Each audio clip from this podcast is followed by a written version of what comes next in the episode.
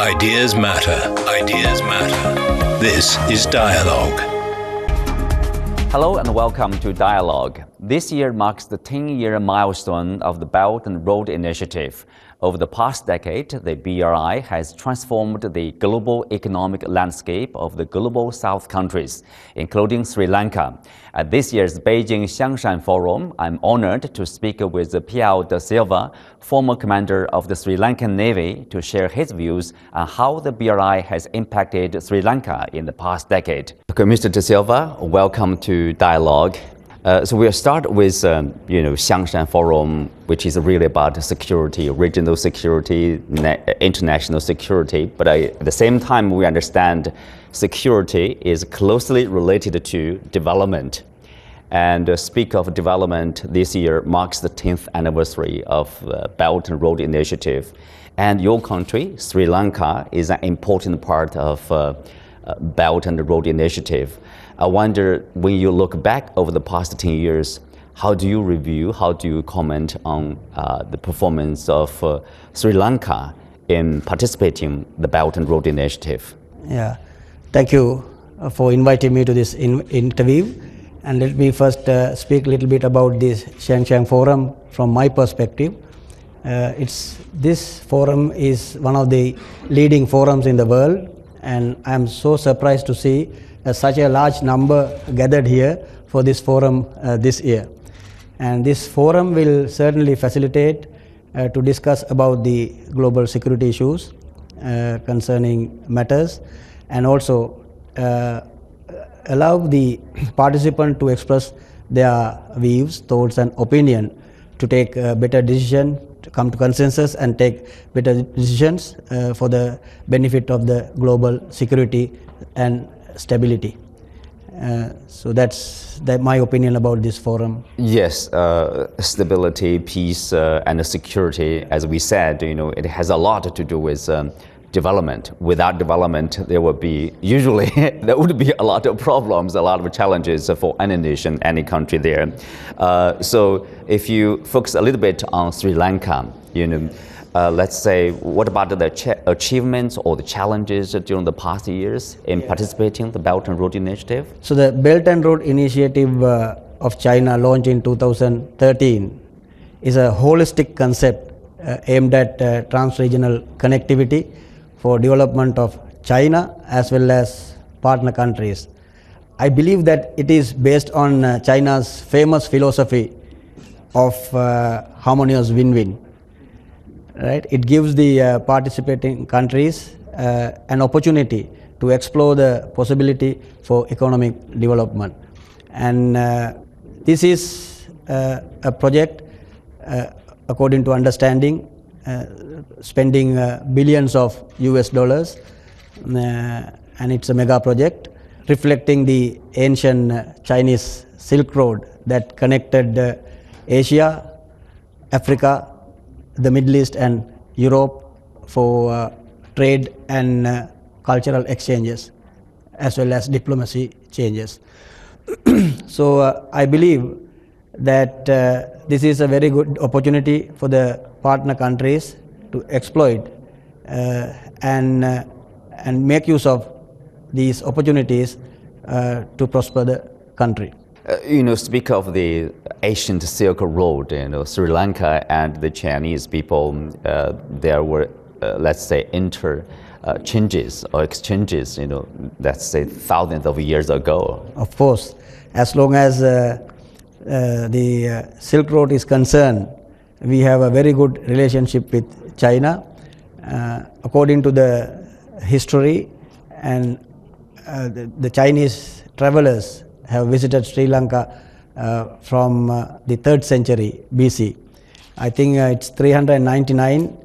A famous uh, Buddhist monk, Fahian, had come to uh, Sri Lanka using the Silk Road to India and from there crossing the Indian Ocean by boat.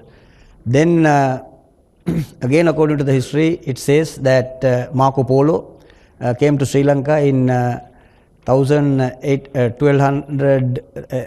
1289 uh, uh, as an agent of Emperor Kublai Khan of Mongolia uh, for uh, another exploration. Then uh, the famous Admiral Fa, uh, Admiral uh, Zheng He visited Sri Lanka a number of times, starting from uh, uh, 1412 to 1433, and he has visited uh, six times uh, for the purpose of trade, cultural exchange, and diplomacy. So he has been a frequent visitor to Sri Lanka, and while exploring the Indian Ocean, he visited Sri Lanka a number of times.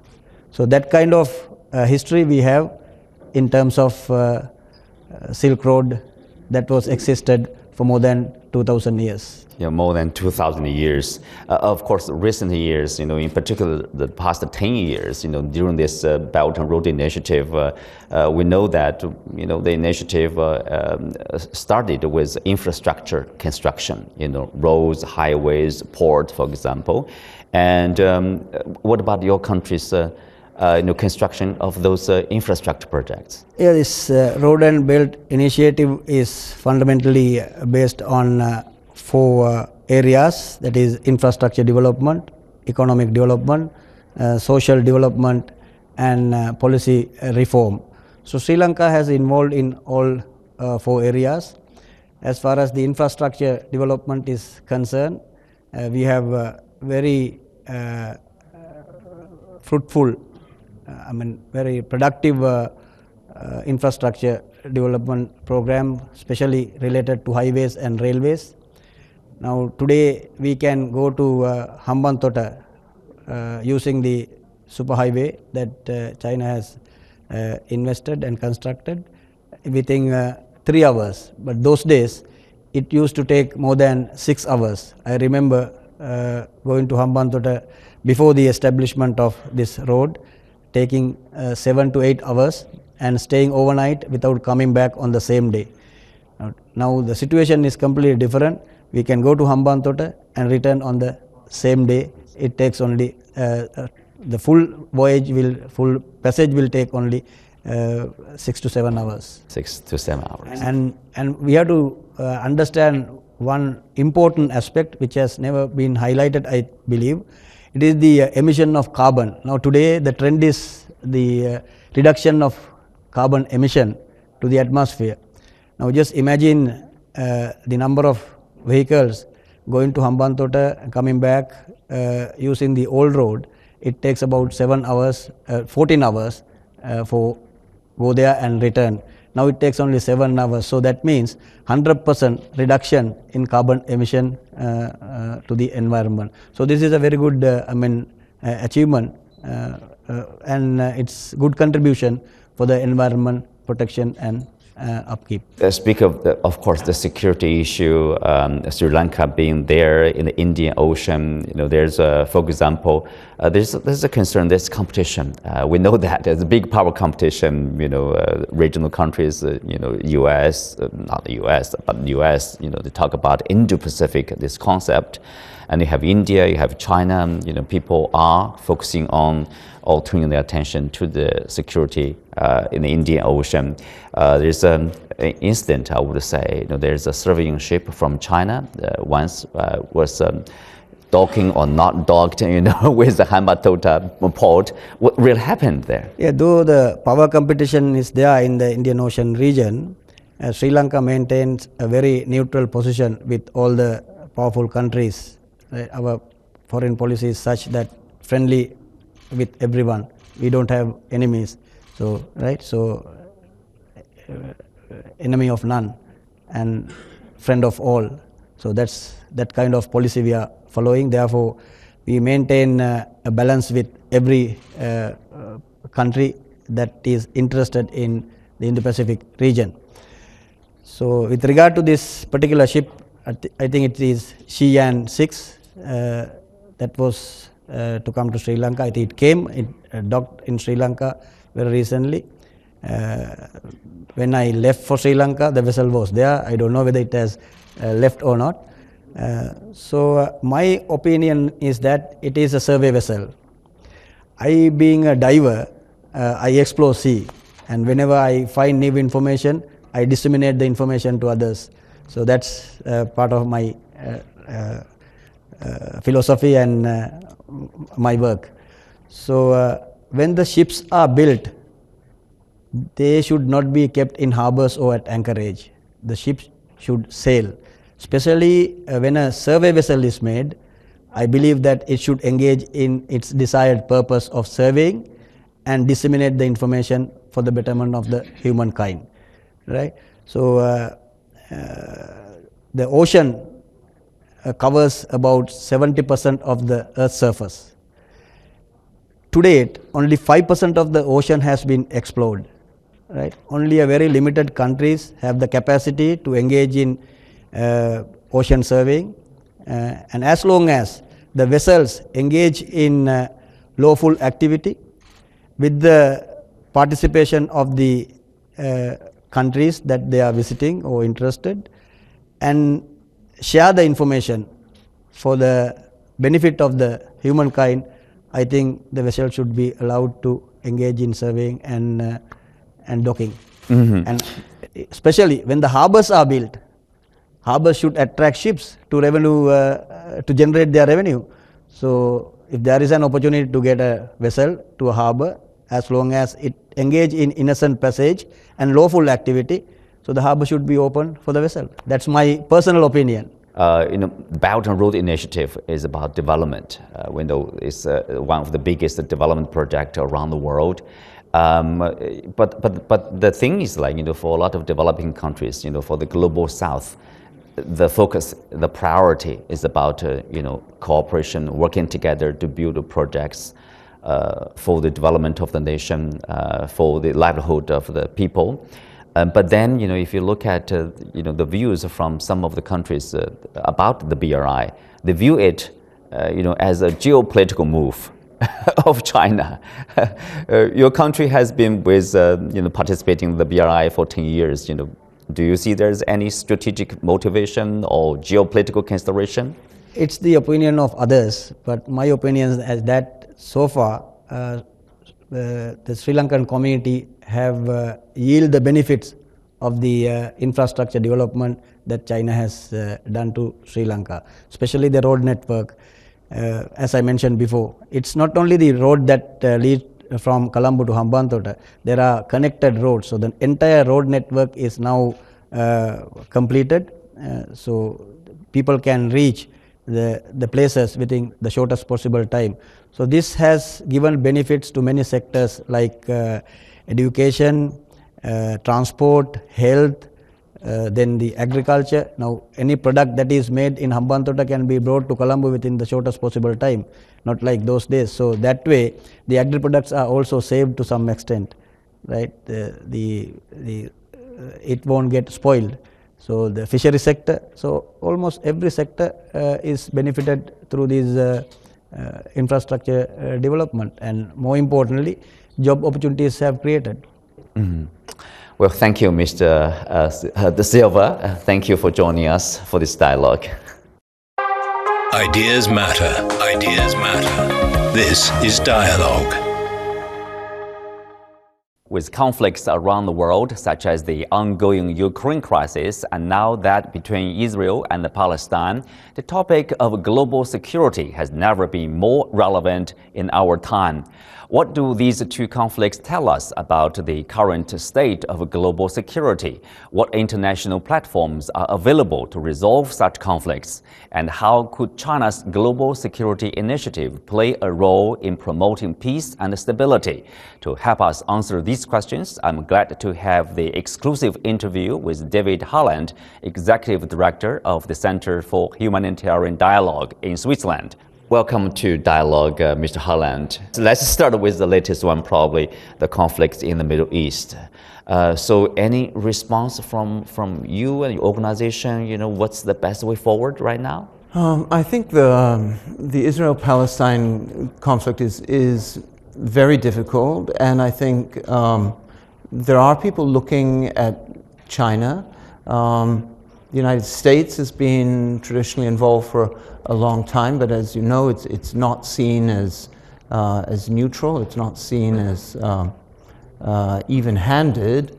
So I think um, China, which has a, a, different approach to negotiations, a different approach to dialogue, and, and of course, China has a long, long tradition of non interference in the internal affairs of states. Um, I think that at this particular moment, where uh, the world is so violently polarized and so fragmented, that um, yeah, China could play um, a positive, uh, positive role in uh, the Israel-Palestine, but also in a, in a, number of other contexts. Mm-hmm. Uh, are you saying that in Harland, during this uh, time of uh, fragmentation and division globally, probably we need more dialogue, we need more uh, negotiation, need to, to, more like face-to-face talks with each other to address the differences or the challenges there? Absolutely. Um, I think that um, the advantage of, of, dialogue is that um, at least you don't sleepwalk into conflict. You know, there is a famous metaphor that World War I began uh, because of a sleepwalking, you know, that the great powers weren't listening to each other. And I think uh, actually the fragmentation among great powers, the, the lack of dialogue, and also the fragmentation among populations has never been greater. So I think there is a sort of 1914 risk at the moment, a risk that we don't communicate clearly. And it, it doesn't necessarily mean about being on friendly terms, uh, back channels that simply allow for a clear statement of where red lines are, you know, the habits of of good dialogue, negotiation, back channels. Uh, these have been eroded over the last decades, and we need them now more than ever. Does that kind of, uh, let's say, lack of quiet diplomacy uh, play a role, let's say, um, in the existing conflicts like the Ukraine crisis, like the you know Gaza-Israel crisis here?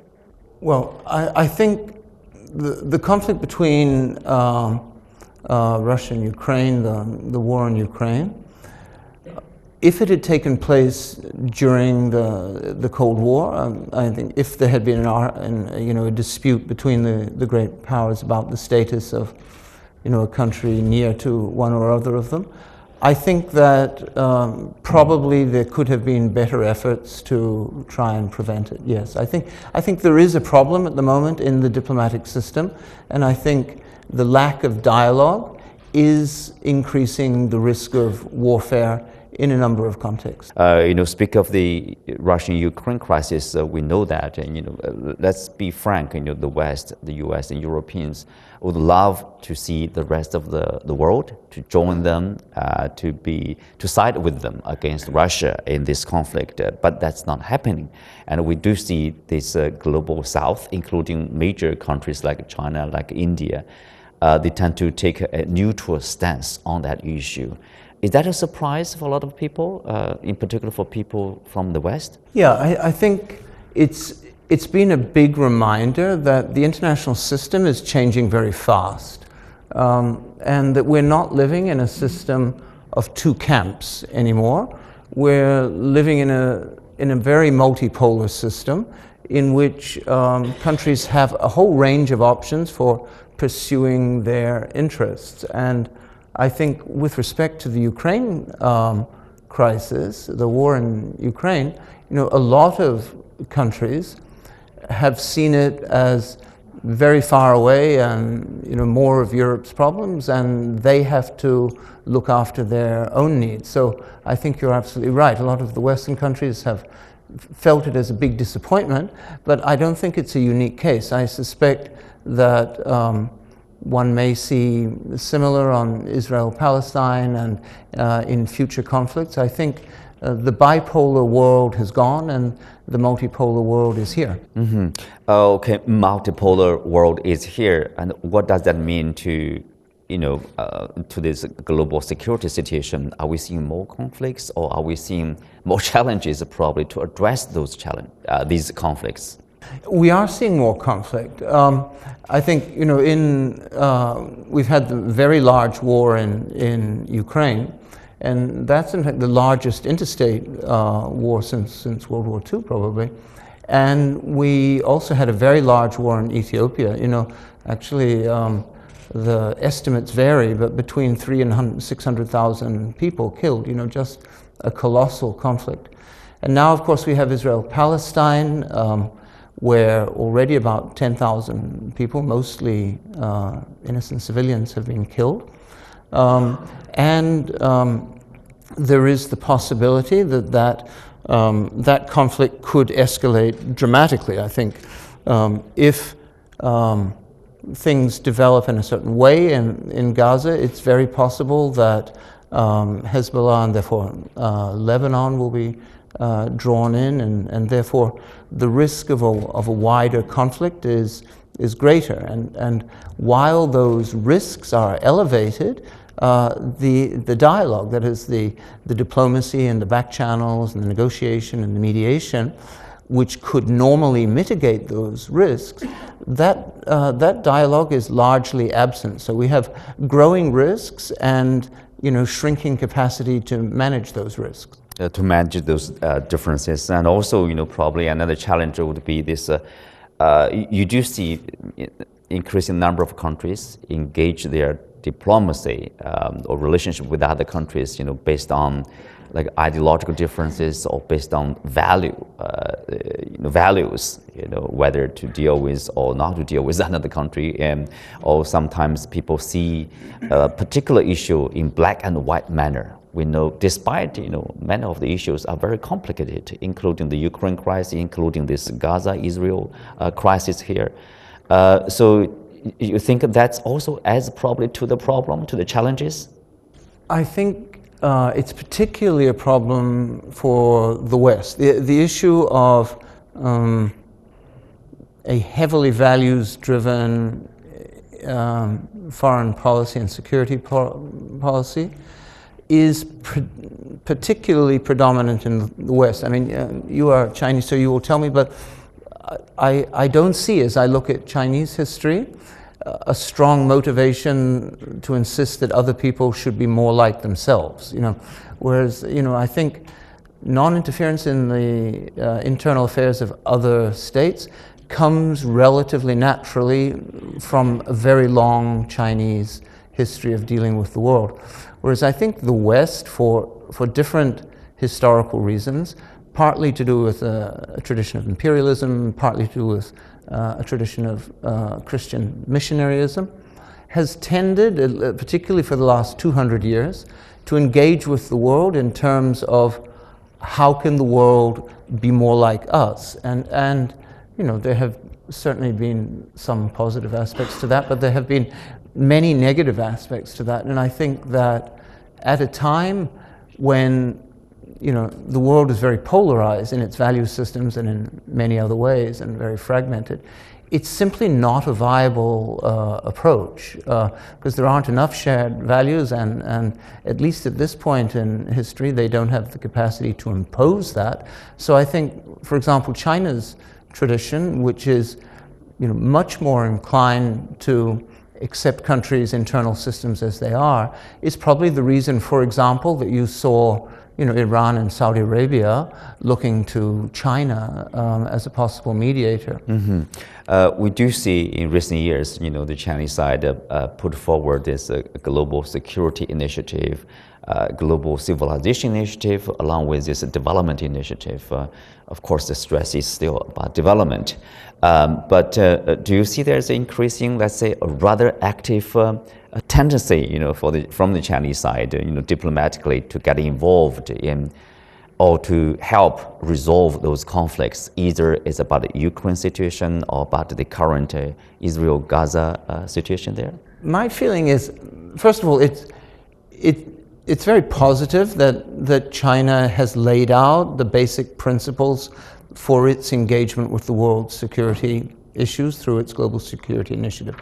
The principles are, are very positive, and I think, you know, they will be elaborated and the practice of those principles will become clear over the years, but I, I think it's very, very, very good they've done that. And I think, uh, frankly, many countries in the world, they look at China and somehow they see behind those principles also a country that, for better and for worse, has a very strong tradition of non interference in internal affairs and um, uh, is a country which has not traditionally sought to project power to the far abroad through military means. So I, I think at a time when the risk of you know, armed conflict is really very high, um, I think that um, China will be sought as a partner, and I think uh, the principles of the Global Security Initiative um, are a good framework. In your opinion,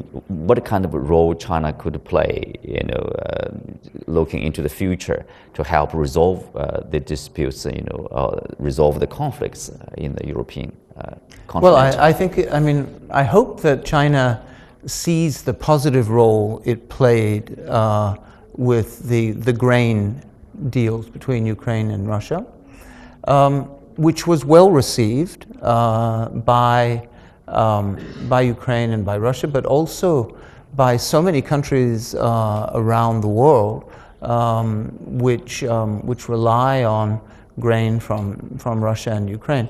So I hope that China sees that it is able to, um, uh, to play a, a, positive role. And from the war itself, and in particular the, the, the post-war period, is going to be extremely dangerous because you know, the underlying factors which uh, drove the conflict are still going to be there. So I think, yeah, I think China has a role to play immediately. You know, the, the grain deal has for the moment broken down.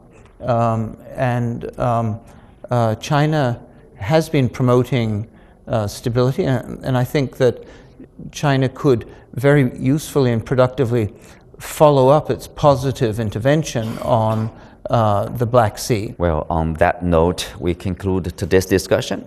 Thank you, Mr. Harland. Thank you, Mr. Xu. A great pleasure.